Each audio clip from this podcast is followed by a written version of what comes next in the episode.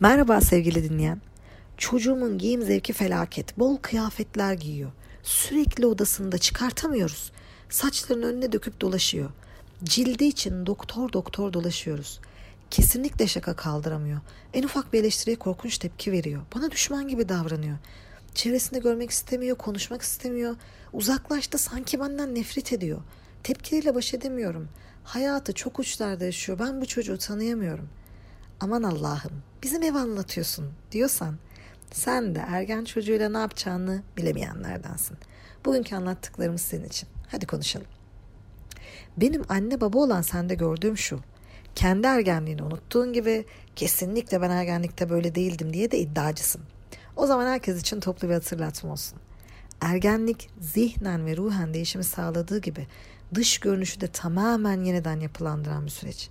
Karşındaki çocuğun sesi, boyu, yüzü, uzuvları şekilleniyor, dönüşüme uğruyor. Sesinden rahatsız olduğu için konuşmuyor. Cildi ve sivilcelerini dert ettiği için saç uzatıp yüzünü kapatıyor. Bedenin ön plana çıktığını gördükçe kendisini büyük beden kıyafetleri hapsediyor. Gelgitler halindeki duygular da işin içine girince onunla iletişim kurmaya çalıştığın her an zorlu bir sınava dönüşüyor. O yüzden sınav kaygını anlıyor, başmanı sağlamak için destek olmaya çalışıyor. Çocuğum neden bu süreci ağır yaşıyor, niye kabullenemiyor diyorsun. Çok basit.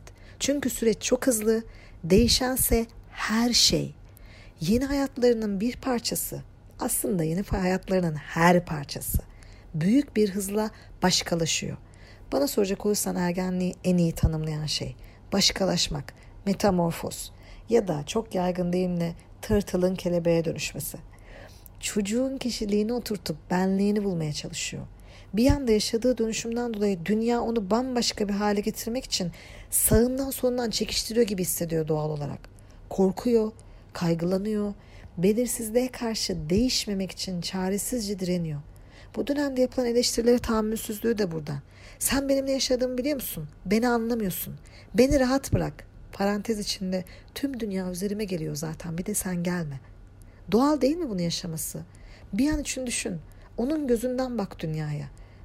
Hatta hatırlıyor da hatırlamak istiyorsan kendi dönemlerine dönüp düşün. Top yekün değişiyor. Vücudu ondan bağımsız değişerek dönüşüyor. Her konuda karar vermesi, büyümesi gerekiyor. Sürekli ya konuşması ya susması ama bunu doğru yerde, doğru zamanda yapması gerekiyor. Bir karar vermesi gerektiğini yetişkin gibi davranacak. Ama belli konularda çocuk olduğu hatırladı fikri sorulmayacak. Hata yaptığında artık büyüdün biraz yetişkin gibi davran dediğin çocuğa bir saat sonra orada dur bakalım küçük bey, küçük bayan. Henüz onu seçecek yaşta değilsin.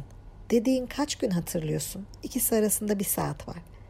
El yordamı ile ne yapıp ne yapamayacağı, nelere karar verip nasıl öğreneceğini bulmaya çalışan çocuğun günde kaç kez açmaza, açmaza düştüğünü görürsen ne yapacağını bilmeme konusunda sen de pek yalnız olmadığını anlarsın. Hayatta ne kadar çok şey gerektiğini bir şekilde deneyimleyerek öğrenmesi gerekiyor. Çocuk olmak artık güzel değil. Büyümek ve yetişkin olmak istiyor. Anlıyor ki çok zor bir süreç onu bekliyor. Ve nihayetinde ergenlik aşılması gereken bir dağ haline geliyor. Çaresizlik, öfke ve içe kapanma gerektiriyor. Peşinden geliyor zaten bırakmıyor onu. Yani çocuk odasına değil içine kapanıyor aslında. Tüm bunları yaşarken öfkeli, endişeli, duygusal anlamda dengesiz, içe kapanık ya da saldırgan olması doğal değil mi? Dinlediği şarkılar sert, köşeli, isyan dolu, resimleri ağır, simsiyah, seçtiği filmlere, dizilere anlam veremiyorsun. Nasıl oluyorsa konuşmaya başladığı an seni en çok öfkelendirecek, kıracak ya da illaki tartışma yaratacak şeyler buluyor. Bu konuda çok yetenekli, tartışmaya çok müsait ve sonunda bazen kapılar bile çarpılıyor. Çaresizce aşmaya çalıştığı bu zorlu dönemin göstergesi bu haller. Başka bir şey değil. Ergenin kalbi dönüyor, başı dolanıyor. Evet, kendi küçük görünen devasa dünyasında her şey ters yüz. Sen onun yaşadığı bu felaketi görmediğinde işler karışıyor. Çocuğun ergenliğe geçerken belki onu kaybetmiş gibi görünüyorsun, paniğe kapılıyorsun. Ama yaşadığı cehennem yetmez gibi bir de onu sen suçluyorsun. Değer bilmemekle, seni terk etmekle, saygı göstermekle, nankörlükle. O saldırgan ya da dünyadan soyutlanan, mesafe koyup seni hayatının kapısından içeri sokmayan ergenin içinde duygusal bir hiperaktif var. Söylediklerin duvara çarpıp geri gelen cümlecikler gibi gelse de o aslında seni duyuyor. Henüz iletişim kurmuyor belki ama yanında ve yardıma hazır olduğunu bilmek onu rahatlatıyor. Çünkü sen iletişim için çabalar ve kararlı dururken hızla ve her anlamda değişen dünyada tutunacak bir dal, köklü bir çınar görevi görüyorsun. Sana tutunmuyor görünse bile aslında değişmeyen tek sağlam şey olarak içten içe sana güveniyor. Benden uzak, kontrol edemiyorum dediğin ve ellerin ayasından kayıp gidecek diye korktuğun çocuğuna bir de bu gözle bak. Sadece güvenli bir mesafeye kadar gidip kendini bulana kadar mücadele etmeye ve belirsizlik denen canavarla savaşıp ayakta kalmaya ihtiyacı var. Çocukluğunda da yaptı, hatırla. Yürümeye başladı, ilerledi. Uzaklaşıyor diye korktun ama geri dönüp baktı sana bir her seferinde. Senden güç aldı, sana güvendi. Yine sana bakacak. Hayat boyunca en çok senin rehberliğine, desteğine ve güvenine ihtiyaç duyacak unutma. Büyümek şu an onu korkuttuğu için bu kadar yıpratıcı tepkiler veriyor. Çocukluğuyla arasındaki fark artık kişiliğini inşa etmeye hazır ve mecbur. Bunu tam olarak algılayana ve içselleştiren dek zamana gereksinim var. Dolayısıyla da senden yana en çok anlaşılmaya ve empatiye. Onu anlamak aslında ona yardım etmenin yarısı. Çünkü anlamaya çalışan sen aynı zamanda baş döndüren bir hızla değişen dünyada sabit kalan tek şeysin.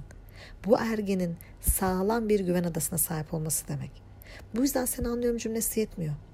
Seni zaman zaman anlıyorum ama anlayamadığım zamanlar da oluyor. Çabalamaktan vazgeçmiyorum. Tamam benden yardım istemek zorunda değilsin. Ama beni dinlemesini istersen elinden geleni yaparım ve seni anlamak için çaba gösteririm. Bunu demem bile yeterli hale gelir.